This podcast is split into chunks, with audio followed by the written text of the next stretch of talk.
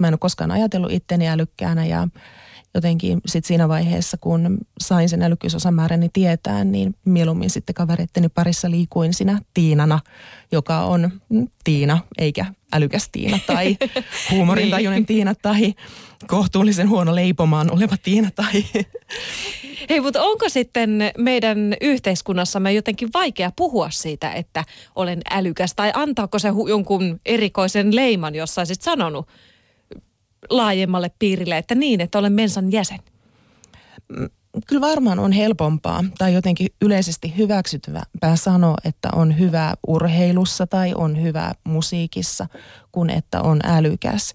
Se on kuitenkin aika abstrakti ominaisuus ja se ei, se ei ole sillä tavalla selkeästi mitattavissa. No on älykkyysosamäärä ja se, joka mittaa sitä yleistä älykkyyttä ja tiettyjä niin kuin, niin kuin tiedon käsittelyyn liittyviä kykyjä, mutta eihän se persoonassa sitten juurikaan näy. Kaikkihan me ollaan yksilöitä